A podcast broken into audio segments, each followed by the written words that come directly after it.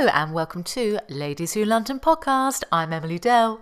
Why do you sing it every week? And I'm Alex Lacey, and we are qualified London Blue Badge tourist guides. Do I? Yeah, it's cute. Each week we bring to you. Less cute. Each week we bring to you some of the best bits of London. We talk about our favourite people, places, and events with a bit of information, a lot of laughs, and a whole lot of fun. We can be found on Instagram at Ladies Who London Podcast and on our websites, guideemily.com. You're getting posher and alexlacey.com, as well as our dedicated website, ladieswholondon.com, uh, for more information about us and what the podcast and Blue Badge is all about and things and stuff and whatever. Yeah, Job done. job done. That's it. Right, move on. Do you know, it's funny that you say that I am sounding more posh because, you know, um, I was born in Essex. Yeah. Not saying that you, you can't find posh people in Essex because you can, um, but I spoke to my mum recently and she was like, You don't sound like Emily. You don't sound like the Emily I know. What's gone on with your accent? You're becoming Londoned. She's like, You're pronouncing words correctly. I don't know you anymore. You get, you're getting posher, girl. Getting posher. Love it. Anyway, how are you? I'm very well. I'm still a hoarse, would you believe? Honestly, my nephews, uh, I don't know what kind of sort of hybrid disease they were brewing for me, but I'm still a hoarse.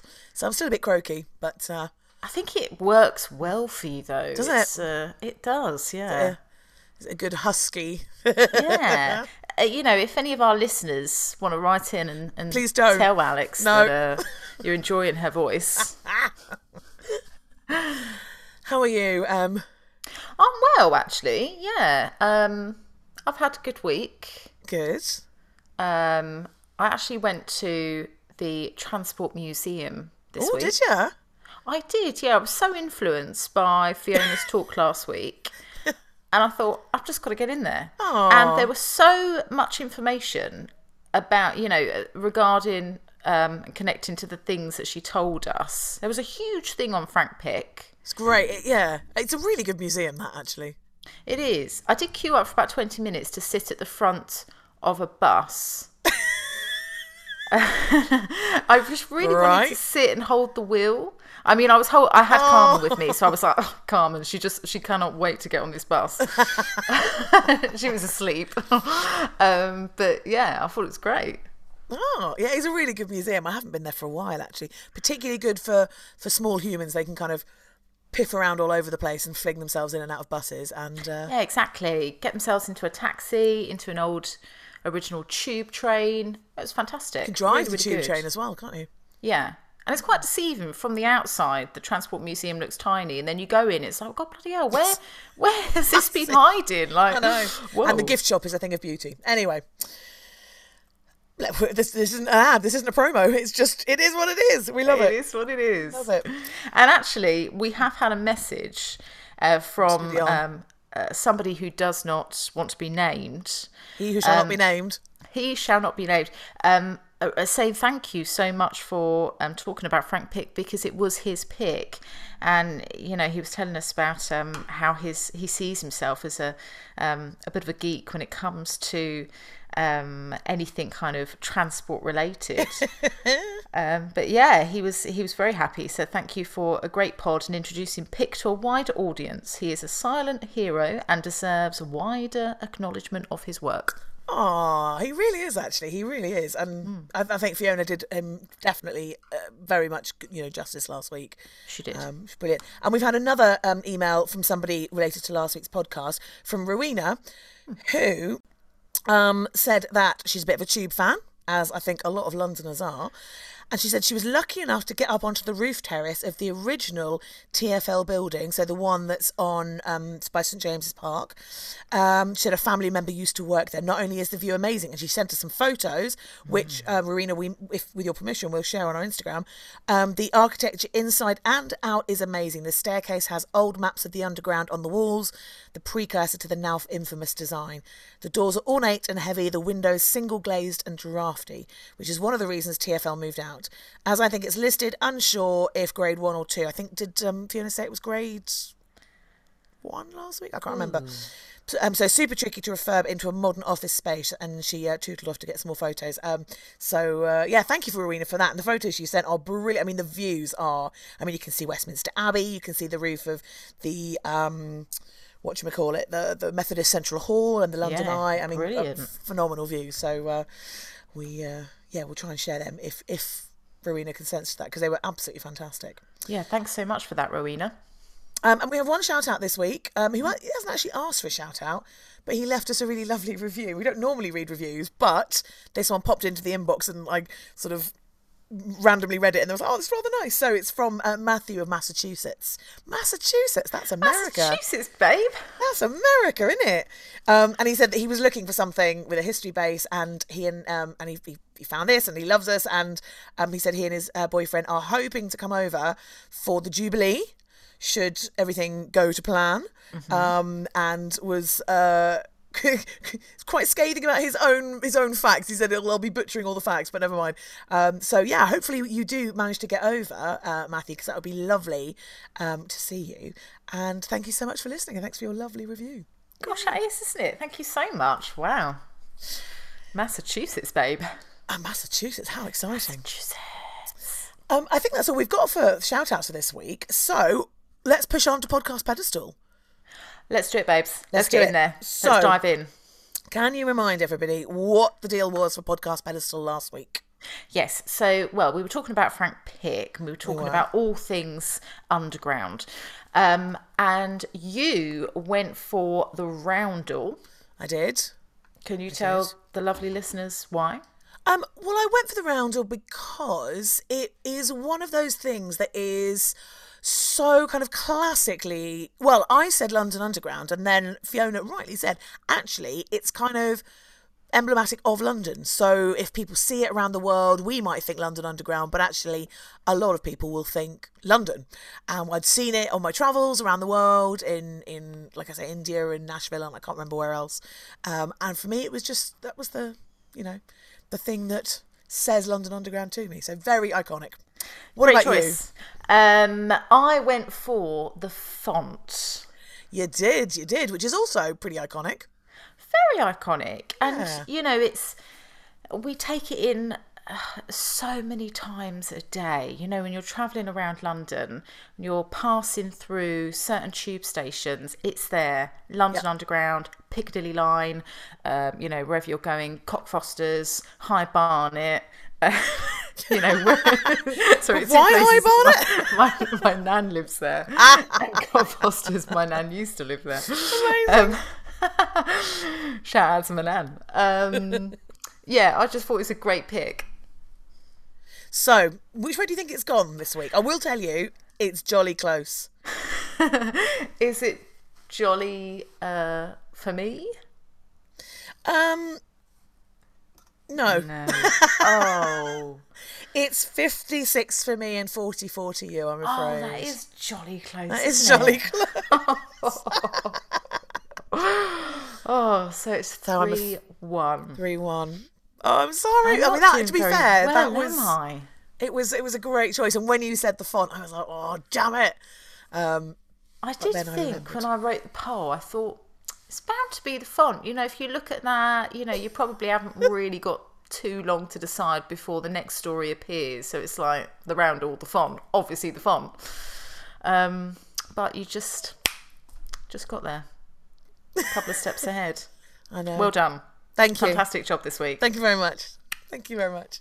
So it is my pick this week for something to talk about, and we had uh, a, a topic suggestion come in from Grace a few weeks ago.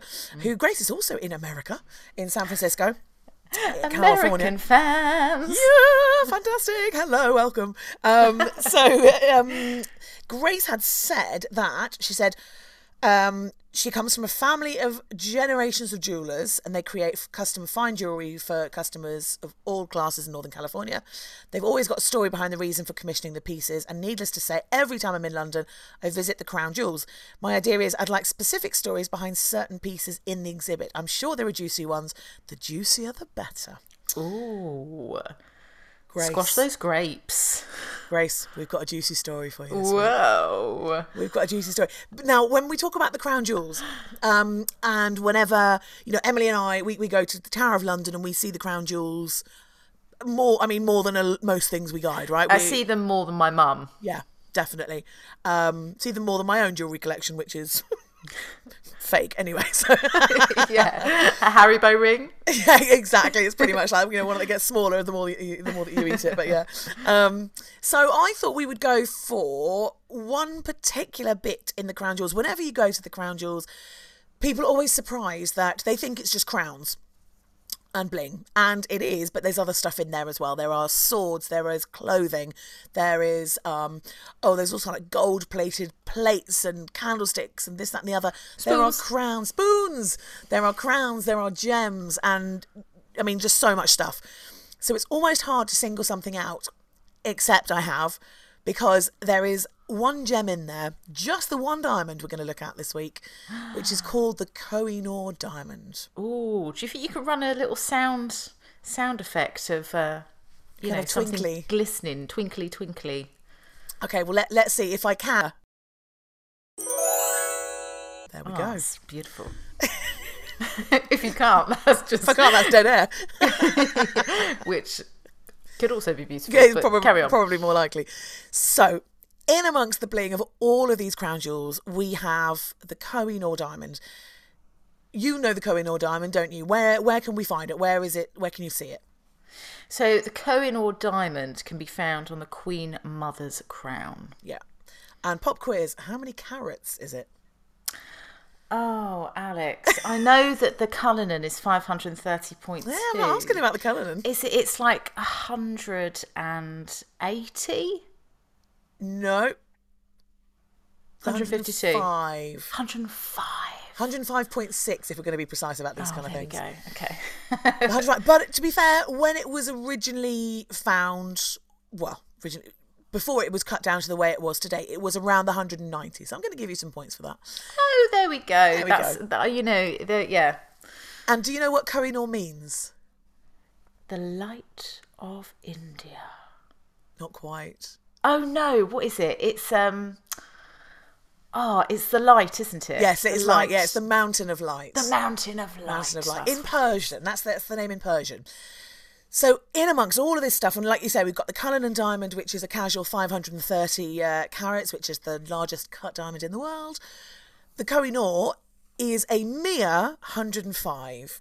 I mean, However, whatever. I know, whatever, whatever. Um, come for the big one, stay for the, the tiny little one. But this one is a very famous one. It's reported to have a curse on it. We're going to come back to that. Juicy. now, if you were to sort of have a list of all of the large diamonds in the world, where do you imagine the Kohinoor is going to come on that list?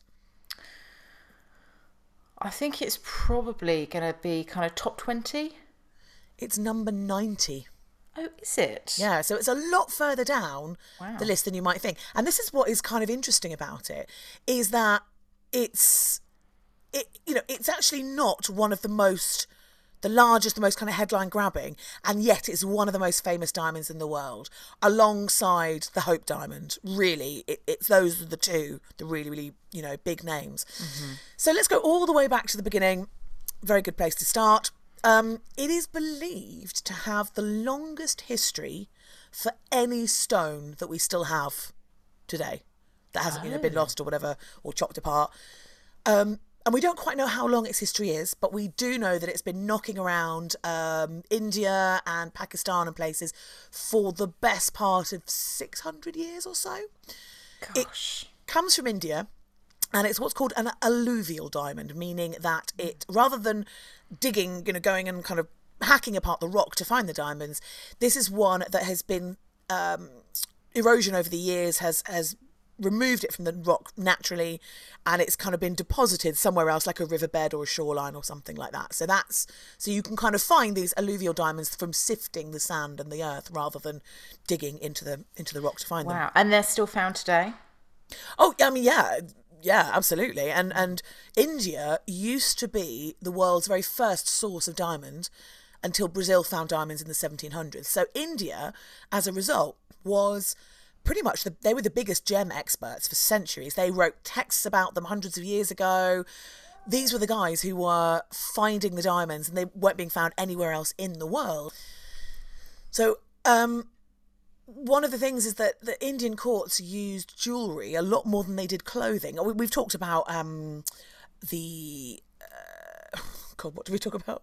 Uh, Elizabethan sumptuary laws, where you know you, you kind of in, in the UK where you where you were in society, where your hierarchy was was was dictated, um, well, or shown rather in what you wore. However, Indian the Indian court was a lot different. They actually used jewelry more than clothing to show their place in the hierarchy, and they would wear it and that kind of thing. And they'd be covered, wouldn't they? Yeah, absolutely. And so, you know, these big diamonds and these big gems, and actually certain different areas of what is now India and Pakistan, um, some preferred diamonds, some preferred coloured gems. It, it, they varied in kind of importance. We don't quite know when or where the Koh i Noor was found. There is a whole variety of stories.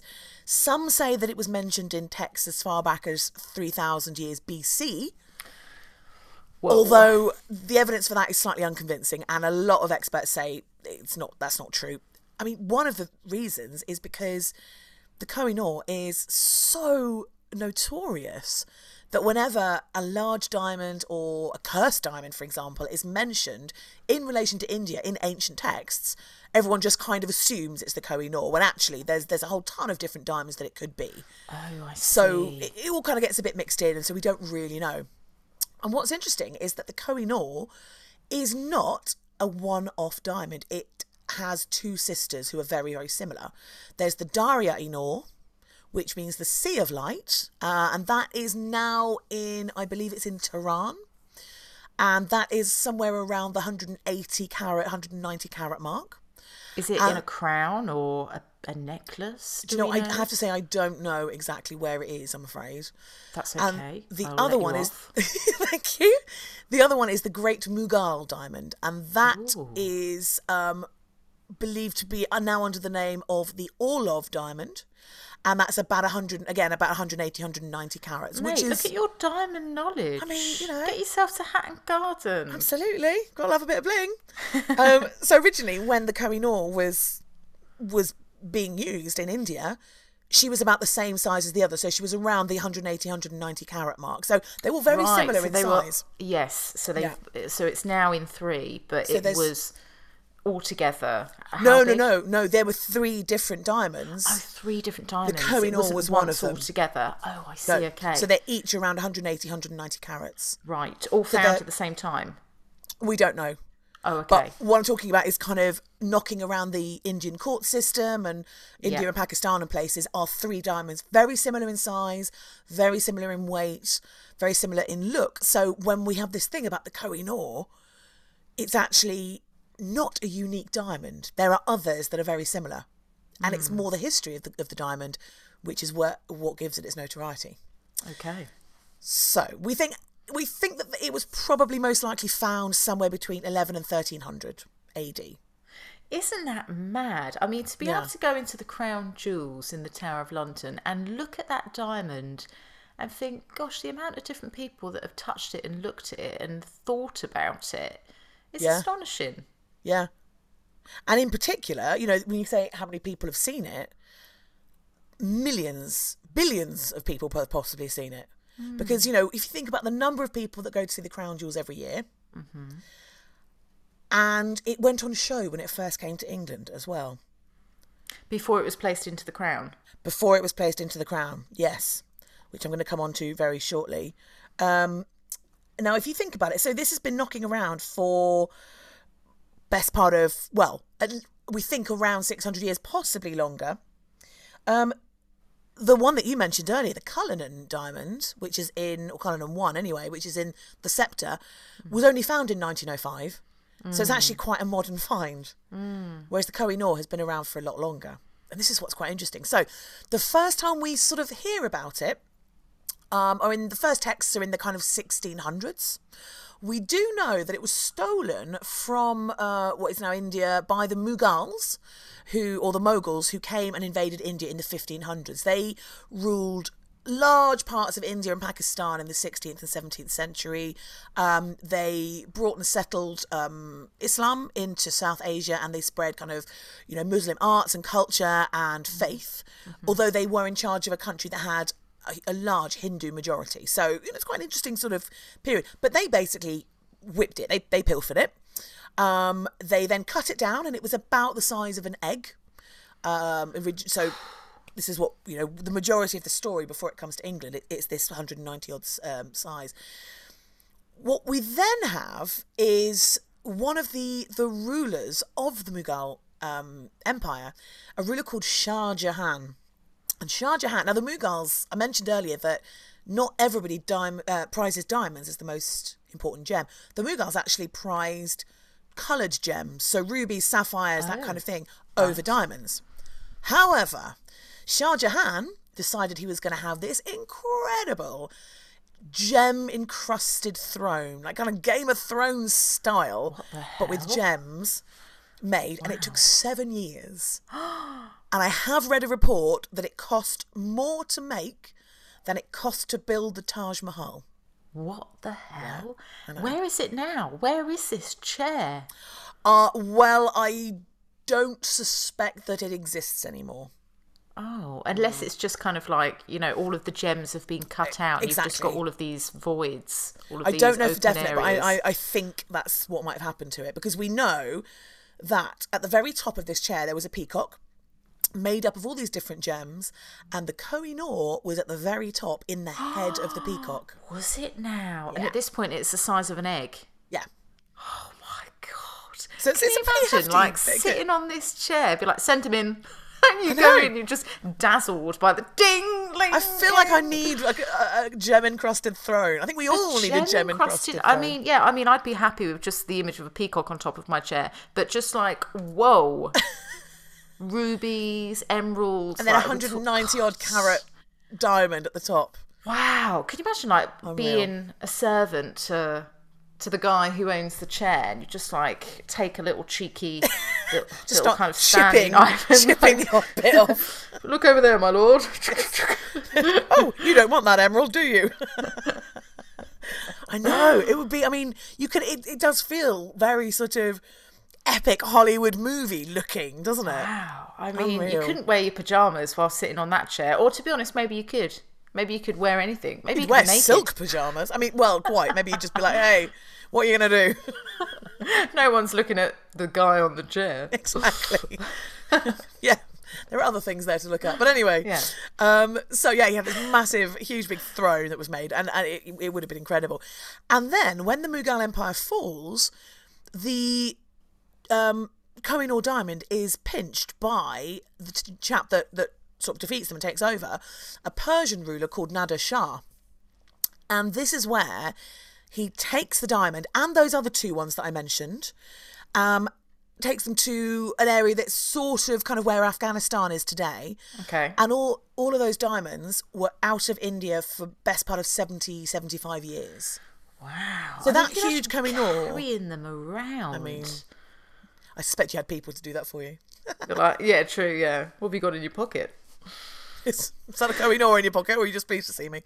Uh, but anyway, so this this diamond, so the Koh-i-Noor diamond ends up going through a whole variety of different hands in, in quite bloody ways. You know, people are you killing each other to sort of get their hands on What's this, this Indiana loot. Jones, isn't it? I mean, it? it really is. It really is. And eventually, after about 70 years or so, the diamond comes back into India and it ends up in the hands of a chap called Maharaja Ranjit Singh. And Ranjit Singh is a very famous, even to this day, and a very mighty ruler of, of North India. He was a ruler for nearly 40 years. He was known as the Lion of Punjab. Whoa, I mean, what a title. I know, absolutely. And he was a very, I mean, he still is a very beloved ruler um, for the Sikh empire that was there Okay. at the time uh, in the Punjab. So uh, there are a lot of Sikh people who still know the name Ranjit Singh and are still very, you know, re- kind of really have him in their heart because he was he he was a ruler over a time that was because he was such a great ruler. It was a, a real time of peace and prosperity. Very very popular. Um, and so he managed to get this diamond back. and he preferred diamonds to rubies. So suddenly the Koh-i Noor is now, you know, the, the, the jewel in his kind of gem box, I guess, if you like. Um, and it's in his hands that it starts to take on this famous legendary status. Plus, diamond prices were growing a lot at the time, so you know that's that's one factor. But also, new cuts are being invented as well. Um, and there's a new cut that comes in called the Brilliant Cut, and it's said to release the fire inside every diamond. And this leads a fashion for diamonds, and particularly diamond engagement rings. This is where this kind of fashion uh, comes in from. It's interesting, isn't it? Like Yeah. to think that uh, that di- diamonds hasn't always been at the top of the the the, the gem chain. Yeah. It's uh yeah. Depends who you talk to, or, or you know who's who's involved as to whether that's the most important one. Or it's, it's yeah, it's really interesting because you sort of assume, don't you, from a Western sensibility, like, oh, everybody loves a diamond, but actually, there's other things there that, that people prize higher. And Yeah. Okay, so you've got this brilliant cut going on. Yep. So you got, well, no, that it, it hasn't had this brilliant cut. The, the diamond is, is remained as it had been cut by the Mughals. Um, but these cuts, this brilliant cuts has come in and is making diamond. They're making diamonds really fashionable in Europe Right. uh, and America and places like that. So, um, so this whole thing of, of big diamonds and, and flashy diamonds are are becoming a thing. So you've got Ranjit Singh on the throne, being a awesome dude, and you know with this lovely diamond. And then in come the people that ruin it for everybody across the world. Who is it? The Johnsons. Oh. I mean, yes, in a way, it's us. It's the Brits. Oh, of course it is. Of course it is. Yay. Yeah. I mean, yeah, well, let's not go there. Um, so, yeah, we decide that we want a bit of all this action. We're expanding our empire. Ugh, ugh, I hate talking about empire because it's just, it's so, the, ugh, the implications of empire and the legacies are horrible. Anyway, as we know, Britain's expanded, particularly in India. the uh, British East India Company, they are gaining ground and they're gaining power. And one of the only places that is sort of pushing back against them and is not allowing them to just ride roughshod over everything is the Punjab under Ranjit Singh.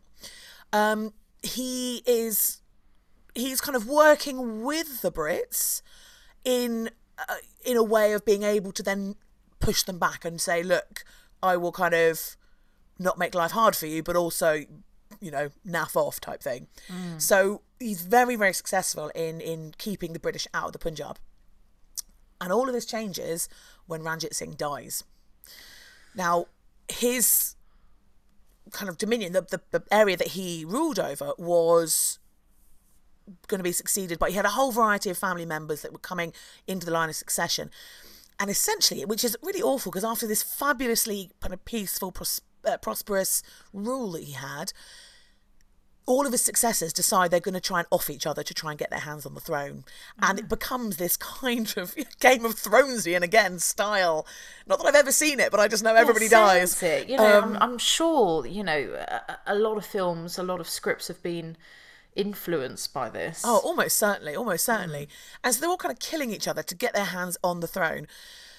And when the dust settles and everyone kind of looks around, there is nobody left except a five year old young prince called Duleep Singh. And Duleep Singh, being the only uh, male heir left, becomes ruler at the age of five.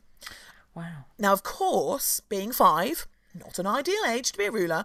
so you his little mother, bit of help. little bit of help. His mother kind of oversees his rule, Okay. and to kind of give you a sense of where the story's going, Duleep Singh is going to be the last ruler of the Punjab and Sikh Empire. Wow. So I think we know where this is going. Yes. So the Brit- uh, the British East India Company, they see a chink in the armour here. They go, right, Ranjit Singh's gone, everyone else is dead. It's a five year old boy overseen by his mother. We're moving in. So they do. They move in and they realise that if they just removed um, Duleep Singh from the throne, it would spark a massive rebellion. So they kind of went in slightly I don't know how to say, it, I guess a bit- a bit sort of Machiavellian, if that's a word, skillfully, Yeah. um, slyly. I think slyly is probably the word. Okay. Went in and they said, look, um, w- why don't you sign a treaty with us? Um, which will help us out.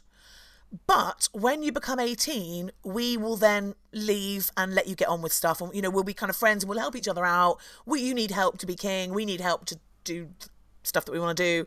Um, and then when you become 18, we'll just go, okay, cool, fabulous, off you go, enjoy being a ruler.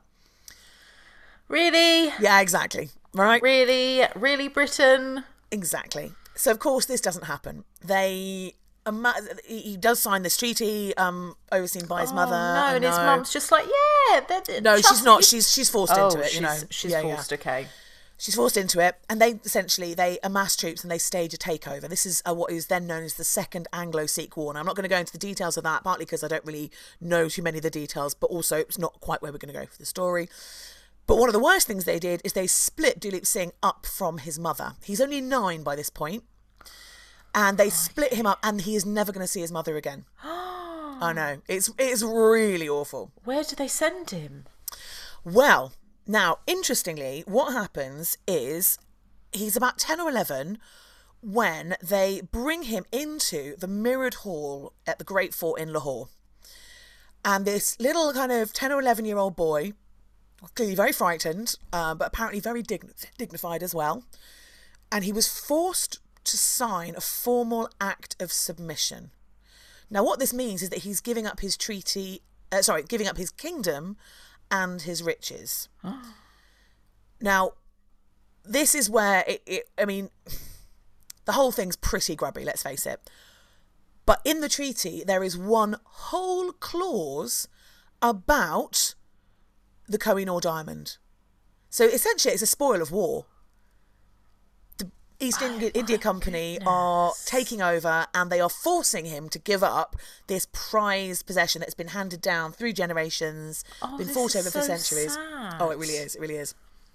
So, um, Sorry, can I just ask as well? Yeah. Did you say the mirrored hall? the mirrored hall, yeah, in the So fort that was there, the Great Fort. He's surrounded by mirrors whilst having to. Yeah, it was a bit like you know the Hall of Mirrors at, at Versailles, I guess. You know that kind of thing of, of it's it's a fabulous you know it's it's a royal residence essentially. Wow, what a visual. this Um, yeah. poor nine year old, you know, is looking at himself from all angles Yeah. and is being made to give over absolutely everything and he's lost his mother. Yeah, It's, it's unreal, isn't it? It's really yeah, it unreal. really is. I'm now thinking, like, you know, I'm, I'm thinking of it in the Queen Mother's crown and it's just. Uh... Anyway, I'll let you finish.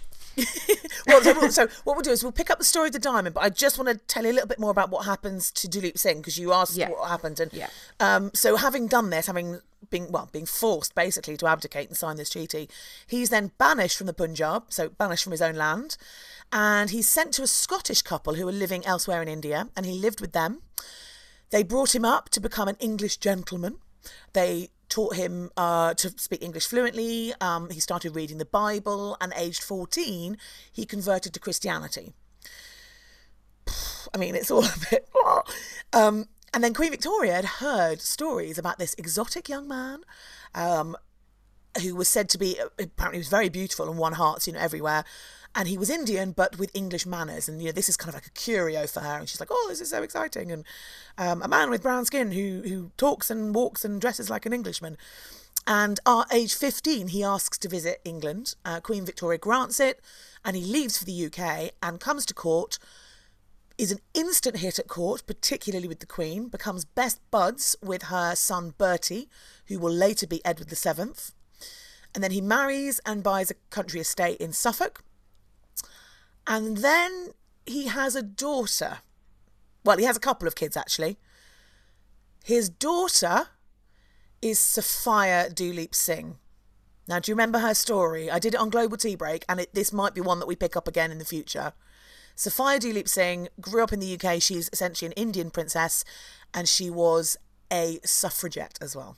She is amazing, but I but we can't talk about her today. I think we talk No, about her let's on another let's day. definitely do an episode. But if on you, her. if anyone is interested in Sophia Duleep Singh, if you go onto my Instagram and go back through my IGTV videos, I did a whole chat about her um, a year or so ago. So have a look there. But I'm sure we'll do her again in the future Hmm. because she's fascinating. So what now? What then happens? Oh, it's- God, it's so it's just so miserable. So he, Sophia Duleep Singh, ends up being goddaughter to Queen Victoria. Duleep Singh, um, ends up he kind of hangs out with Bertie quite a lot, and then when he hits, his, I think sort of around his forties, he starts to rebel against. Essentially, he kind of starts thinking critically about everything that the Brits did to him when he was a kid. Well, of course. Totally understandably. Absolutely. And he kind of goes, goes off the rails a bit. He tries to move his family out of uh, the UK and then he basically dumps them at the port and runs off. Uh, Dumps his family. Dumps his family at the port. Hmm. And then just and runs off, and he tries. He tries to go back to India, and I can't remember if he actually gets back to India, but basically he dies in Paris, penniless and oh, quite young. God. Oh, it's it's, it's a horrible does he leave story his family at the port? he get he, i mean he basically the whole thing is that he gets very He doesn't know who finds, he is. He fi- yeah, he finds the whole thing incredibly hard to deal with once he's sort of he's grown up and then he's start you know because when you're 11, 14 you're not really thinking quite as critically as you might. So in later age, it comes to him and he goes, "Wait, hang on, what?" And he really, he's suddenly like, "Hang on, I've lived in England for 20, 30 years. I've been, this is my life. This is where I am. But this, they did this to me, and it, it, it's, you know, it's a really awful awakening for him. Oh, God, it would, wouldn't it? Yeah, yeah. because even though you've got your family, the reason why you have uh, those particular people in your life is because of something awful that's happened. Yeah, he, Wow. he starts to kind of get um he starts to get a bit bitter and he he basically tries to take his family back to the Punjab to kind of reclaim his his territory, his birthright. Um and they were stopped at the port en route and they were arrested and um and so he just then leaves the family and goes off on his own. It's just really awful. a very sad story. so Really he died. He dies in Paris, penniless. Paris, yeah. Oh, where's he buried? It's a good question. I don't know. I suspect Paris, but. Hello, gang. This is Alex from the following day. I have done some digging. He appears not to be buried in Paris at all. He was brought back to Suffolk. If you remember at the start of the podcast, I mentioned that he bought uh, a manor house in Suffolk in a place called Elveden, and that is apparently where he is buried in the. I have to say, I'm not sure. I might have to do some digging in that. So, that's Duleep Singh. So by this point, this is where Duleep Singh and, and the Diamond kind of split up. They're going to come back together very briefly. Okay. So, this Diamond, um, when he signs this this act of submission, the Diamond is, and I'm doing the uh, quotation marks, gifted to Queen Victoria. um, it's sent from Mumbai, then it was called Bombay, on a ship, which the ship's called the Medea. It arrives in Portsmouth and it's presented to the Queen in 1850. Some reports say that there was also a little note with it reminding it of its curse. Now, we've not spoken about the curse yet. Um, the curse, well, the, the writing that's said to have been with the diamond is that it goes such He who owns the diamond will own the world, but will also know all its misfortunes. Only God or woman can wear it with impunity. Now, the thing is, this curse wasn't really a thing until it came to England. There's thoughts that it might have been made up by the papers. You know, they are trying to kind of curry a bit of favour and, and get a bit of hype going because it's coming over and they're going to show it to the public and papers want to sell. And then there were reports that as the, the gem was coming over on the ship, that the ship was battered by storms and there were outbreaks of cholera. And this kind of plays into the whole curse thing. Right. What do you think? Do you think it's cursed? I mean, I, I don't think the gem is necessarily cursed. Oh yes, I, it is, Alex. Come on, tell the listeners what they want to hear. It is cursed. I do, I, I do think the whole, you know, being a Maharaja in India in Victorian era was definitely a cursed thing to be, but I don't like the gem itself necessarily. Anyway, so when it arrives, Queen Victoria is given this gem, and she's apparently very impressed with the size of it, but the sparkle is not quite up to her liking. Are you serious? I know. At the time, they people preferred sparkle over size. So, you know, Right. Okay. And at this point, it's still the size of an egg. still about the size of an egg, largish egg, but yeah. Um, because it's not much smaller than an egg now, but anyway. So, uh, she decided that Prince Albert is is creating this great exhibition, which is going to happen a year later in 1851, and it was decided that they're going to show the diamond at this great exhibition.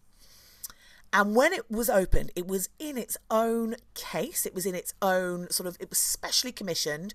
You know, um, Chubb, who do the locks, the very still very famous for security now. They did this kind of high security glass safe, um, which was then locked within a metal cage, and that's how people viewed it. And the queues that were of people that were, were, were queuing up to see it snaked all the way through this Crystal Palace, through the park, and hundreds of thousands of people came to see it. And it was a bit of a flop. Oh, was it? People weren't impressed. People were not that impressed. People thought that it was really quite simple. There was one press report that called it the Mountain of Darkness. Oh, bloody It's hell. not sparkly enough. and um, One out of five. the ti I know, right? Uh, the Times said that uh, it had heard people saying that you know that they couldn't really distinguish it from a bit of, of common glass. Oh, well, do you know what? Maybe it was. Maybe they didn't actually put the real thing in there. no, mean, I believe they, know- they did. Oh, did they? They did. Yeah. But what it meant is that, you know, it kind of justified what Queen Victoria had thought about it when she'd seen it. So Albert was like, fine, I'll get it recut. And he had it recut and polished. And it was done by Garrards of London, the um, the diamond um, merchant in London. And do you know who did the very first cut in the diamond? Was it De Beers? No. It was the Duke of Wellington. Oh, he gets around, doesn't he? He does. But bear in mind, this diamond is a symbol of empire. It's a symbol of, you know, Britain's dominion over everybody. So of course it's going to be one of the big military heroes going, aha, let's make something from a, a, a territory that we invaded. Let's make it the way we want it. But anyway, God, blimmin' hell. So the first cut, what did he do? It with his like big sword or something? Wou- no, I wouldn't have thought so. You can't cut a diamond with that. it would have been with, with whatever tool, you know, the norm. Famously, diamonds not like butter. Watch out, guys! Clink. Ooh, Chipping I it think it she goes. wanted that much off, actually. anyway, um, so yeah, so he, sta he he does the first cut, and it all gets it all gets cut down, and it's made to about half the size that it was originally. So this is when it becomes the 105.6 carats that we know it today. It's about half the size, but the stone is much more brilliant. So the light can kind of refract through it a lot better. It becomes incredibly sparkly. Because it is, isn't it? It is. Um, Oh, it like, is. You know, it's one of those uh, pieces that you don't really have to move your head too much for it to really glisten. Like just looking Yeah. at it whilst it's still, it's like ding ding ding ding. It is. ding, It is a ding, ding. wow, a Yeah. wow thing to see in Yeah. the collection. It's, So many colours. Yeah, just gorgeous. So this gem is a bit smaller now. Um, it's a bit more manageable, which means that Queen Victoria can wear it as a brooch, casual. Casual brooch, you know. So what happened to the bit that came off? To be honest, I don't know what they do with bits that they chip off it. I, I, I don't know. I bet I guess Welly it, put it in his back pocket. Yeah, probably. Well, it, it I don't know whether you'd sort of. Sh- I mean, uh, there might be people. Out, in fact, um, Grace, who messaged in, given that she's from a line of jewelers, might be able to tell us. Um, I know that when you cut diamonds down, for example, the Cullinan diamond, lots of the chips from that went into other um, crowns, but that was a two thousand, no, or three thousand carat diamond at the start. Um, so whether or not you just shave bits off, I mean, I guess you get diamond dust, don't you? So I, I don't know what the other bits, where the other bits went, but I mean, it's a good chunk to be to be cut off. Um, there is a very famous portrait actually of Queen Victoria by Francis Xavier Winterhalter, Winterhalter, Winterhalter. Winterhalter, who's does quite a few portraits portraits of her, and it sh- it, it does show her wearing it as a brooch, right in the middle of her knocker jiggers, right there. Oh, yeah. get a bit of attention. Absolutely, you know, especially when you're four foot eleven, gotta gotta get the attention to the girls somehow, haven't you? Now, Okay. Next time I see you, you're going to be wearing a brooch there, aren't you? take someone's eye out. um, now, there, Duleep Singh does see see the diamond once more. So after Queen Victoria's had it cut, she has it brought from the tower to show Duleep Singh the, the the stone as it has just been cut, and she said that she wanted to see if he thought it had been improved with the new cut. Some people said they reckon there might have been a bit of guilt there that she didn't feel entirely comfortable with how it had been got and given to her. And apparently, onlookers who were there at the time when when he he came and saw it, um, she put it in his hand and and some people said that he looked really emotional and she looked quite anxious and a bit sort of um what's the word sort of um Guilty? not guilty but like a bit she was looking at him quite sort of motheringly like carefully you know Oh, right, okay.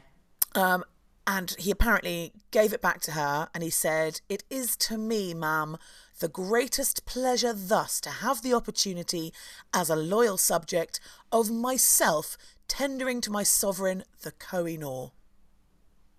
Hmm. And then he would never see the diamond again. I know. It's yeah, it's it's a pretty I don't know about juicy. This is so sad. I know, it really is. And then we Oh, see new pants, please. A new box of tissues, it's, please. it's a long way from new pants, please. This it one, isn't really it? is. Yeah. Yeah. Yeah. New territory, please. Anyway. Yeah. the Kohinoor quickly became not only the most uh, famous diamond in the world, but it also really became the most famous object for standing for the British Empire. You know, this is a it's a symbol of, like I said, you know, Vic- Victorian Britain's just power over the world and and its ability to just storm into anywhere it likes, pick up the stuff it wants and take it away mm-hmm. as a kind of triumphant sort of, you know, I guess, yeah, spoil of war or, or, or yeah, trophy, if you like, really. So, since it's gone into the collection, the Royal Collection, um, it has the, the curse has been very strictly adhered to. So only women have worn it. So Queen Victoria wore it as a brooch, as I mentioned, and then as an arm bracelet as well. Now, this is so when you go to the Tower of London, in the case with her um, her tiny little crown. Do you remember there's the arm bracelet there, and it's got three diamonds in a row. Yes. So there's in the middle is a replica of the Kohinoor. That's where it would have been, and then two smaller diamonds, not that small, uh, on either side of it. And so she'd have worn it as a you know, like an arm bracelet. Good, I suppose, if you're going to get into fights, you just smack someone with your arm. But Well, which I'm sure she did. well, almost certainly, bit of a scrapper. She was uh, she was tasty. Was Queen Vic. Yeah. Um, it then went into the crown of Queen Alexandra, who was the wife of Edward VII. Good name that, Alexandra. Yeah. Then it went into the crown of Queen Mary, the wife of George V. Then it went into the crown of the Queen Mother, the wife of George VI. So since Queen Vic, it's gone into the consorts' crowns. Uh, the Queen Mother wore it at her coronation, at the coronation of her daughter Elizabeth, so our current Queen. And then when the Queen Mother died, the crown also rested on top of her coffin at her funeral as well. So the last time that it was used or seen in public outside of the tower was in 2002, 20, 20 years ago. Because that's the last time it was used by the Queen Mother. And, you know, there's been a lot of press over the past few years. You know, it does bubble up every now and then, doesn't it, about, Hmm. you know, where the Kohinoor really should be and Yeah. India wanting it back. Absolutely. And the, th- the the problem with that is it's not just India who want it back. Pakistan also claim uh, have a claim to it. There's other countries as well that have a claim to it. And one of the problems is that because it's been around for so long and it's been through so many hands, a lot of the lands that lay claim to it don't really exist in the same way anymore. Or they've changed named and changed yeah, names and, and so it's there's a lot of people that given how, you know, countries and, and borders and things have changed. okay. but anyway, um, yeah, and there has been a lot of talk about you know just artifacts generally that have been taken under nefarious circumstances for museums and things around the globe, and it, it does play into that conversation um, as to what should be done with it. And at the moment, it's standing firm in in the royal collection Very firm. very firm. And but I have to say, whenever I've had Indian guests, um, they've wanted to go to the Tower of London and they've wanted to see not the crown jewels. They wanted to see that. They wanted to see the Yeah. Kohinoor diamond because it is incredibly important uh, for people of Indian heritage.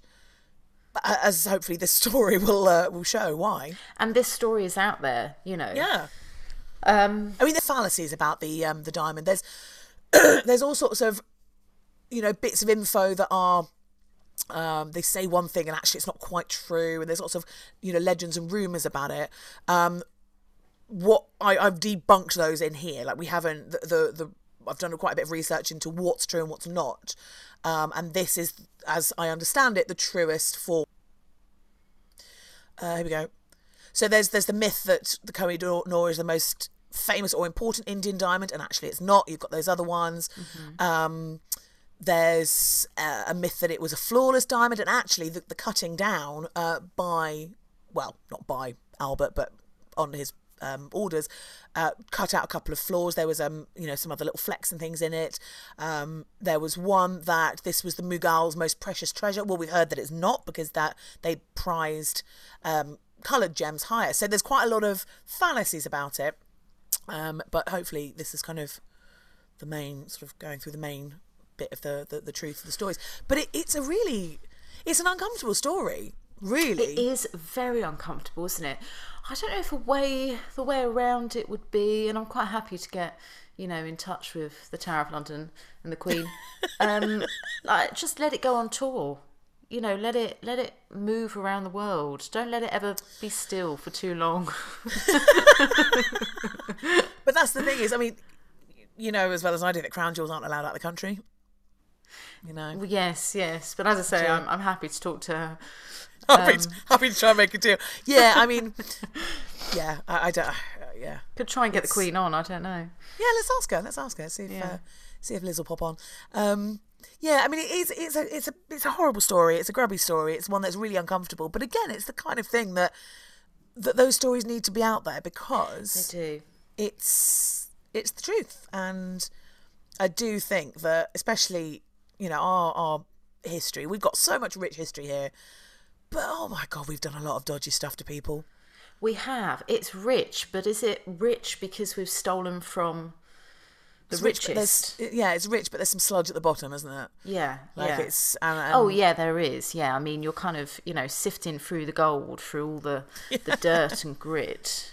yeah so i think it's important to tell those stories but there yeah, you go absolutely. Oh my god. And I should say the next time that we anticipate it being worn is at the coronation of Prince Charles. Because Hmm. in theory, it should be in the crown of the next consort, Mm-hmm. which would be Camilla. Hmm. So in theory, that would be her crown. wow. Yeah. There we go. Do you know I I knew about the Kohinoor bits and bobs, but um I don't think I knew how sad this story was. I know. Sorry, I've ruined your evening now, haven't I? No, I'm just I'm in my mind. I'm on the travelator in the Tower of London, going past all of the the crowns and jewels and things, and it's it's just so interesting that it's. You're going to take another look at that one now, aren't you? I mean, I it's really am. yeah. I really, really am.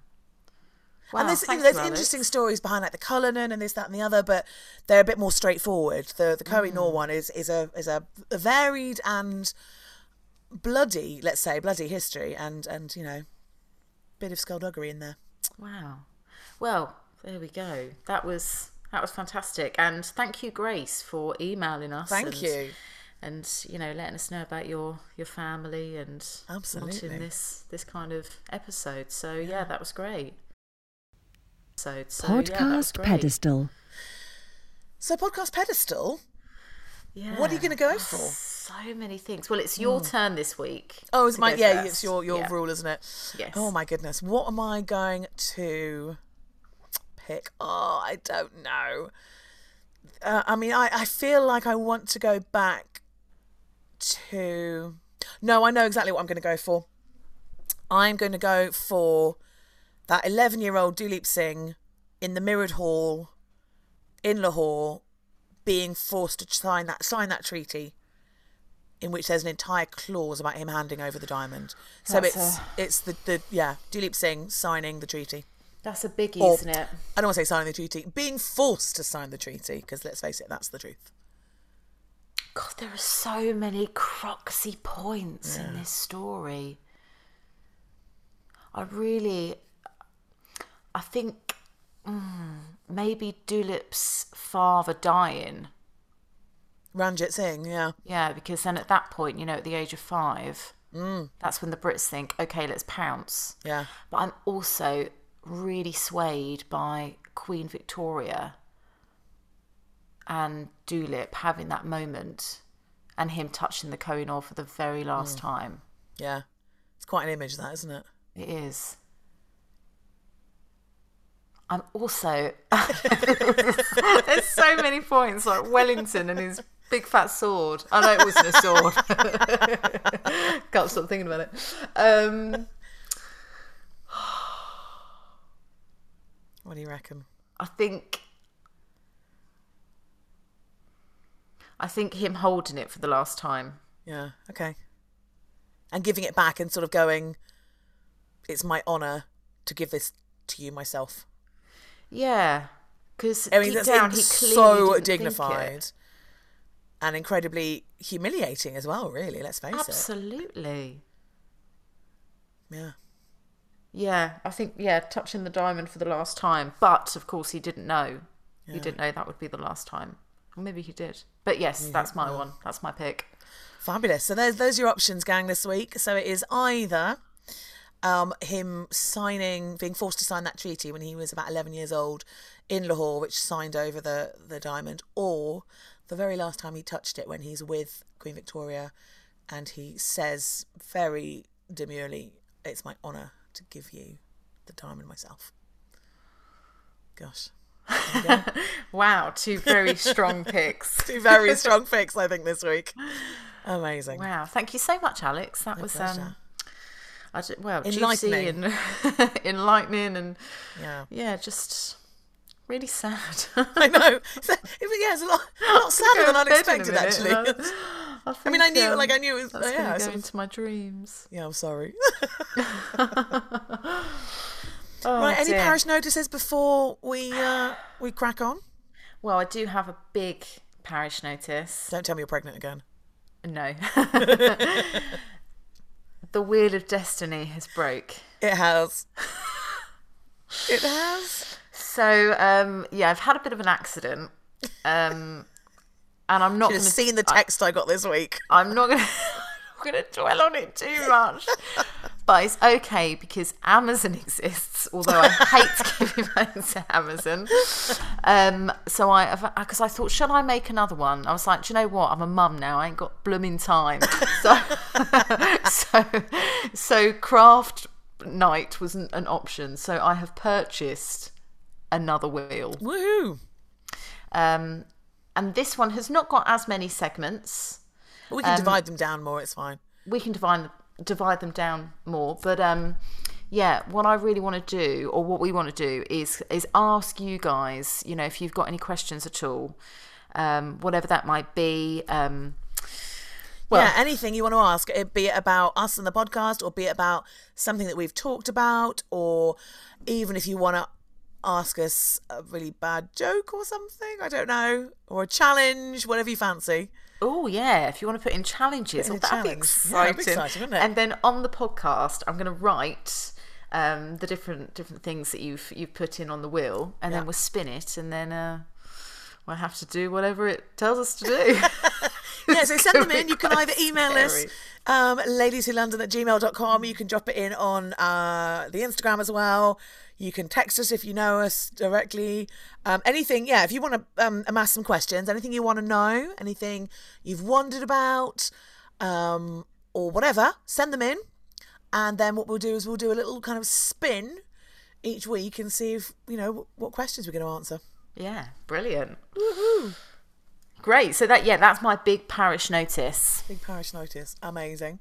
Well, my parish notice is that I have some tours coming up, um, and I can't remember what they are, um, but let's find out. Um, I have some public tours. So, oh gosh, the 19th of February is the first one. Uh, it's Saturday morning, it's 10 a.m., and it is Harlots. Yes. Which uh, we've got a few people sign up for already. It's a really fun one. Um, and then the following week, on the 26th of February, I have two. I've got one in the morning at 11 o'clock, which is street art, and one in the afternoon at 2 o'clock, which is Smithfield and Clerkenwell. And that is blood and guts and sacrifice and all that kind of thing. Um, and then that's it for the time being. That's it for February. So if you want to come on a tour, let's do it. Do it, guys. And I think we've got people booked in on all of those already. So that's really fun. Excellent. Yeah, do come Get in and have a little um, have a little walk. It's super quiet in London right now, so it's really nice time Yeah, it's to a get good out time. and, uh, Good time to do and the some weather chores. is phenomenal. It is, isn't it? So Really blue. nice. It's been lovely and blue out there. Gorgeous. It's like being on being in the Caribbean, but just a bit chillier. Yeah, just a bit chillier. Yeah. Anyway. The Wheel of Destiny. So obviously it's my pick Woohoo! For next week.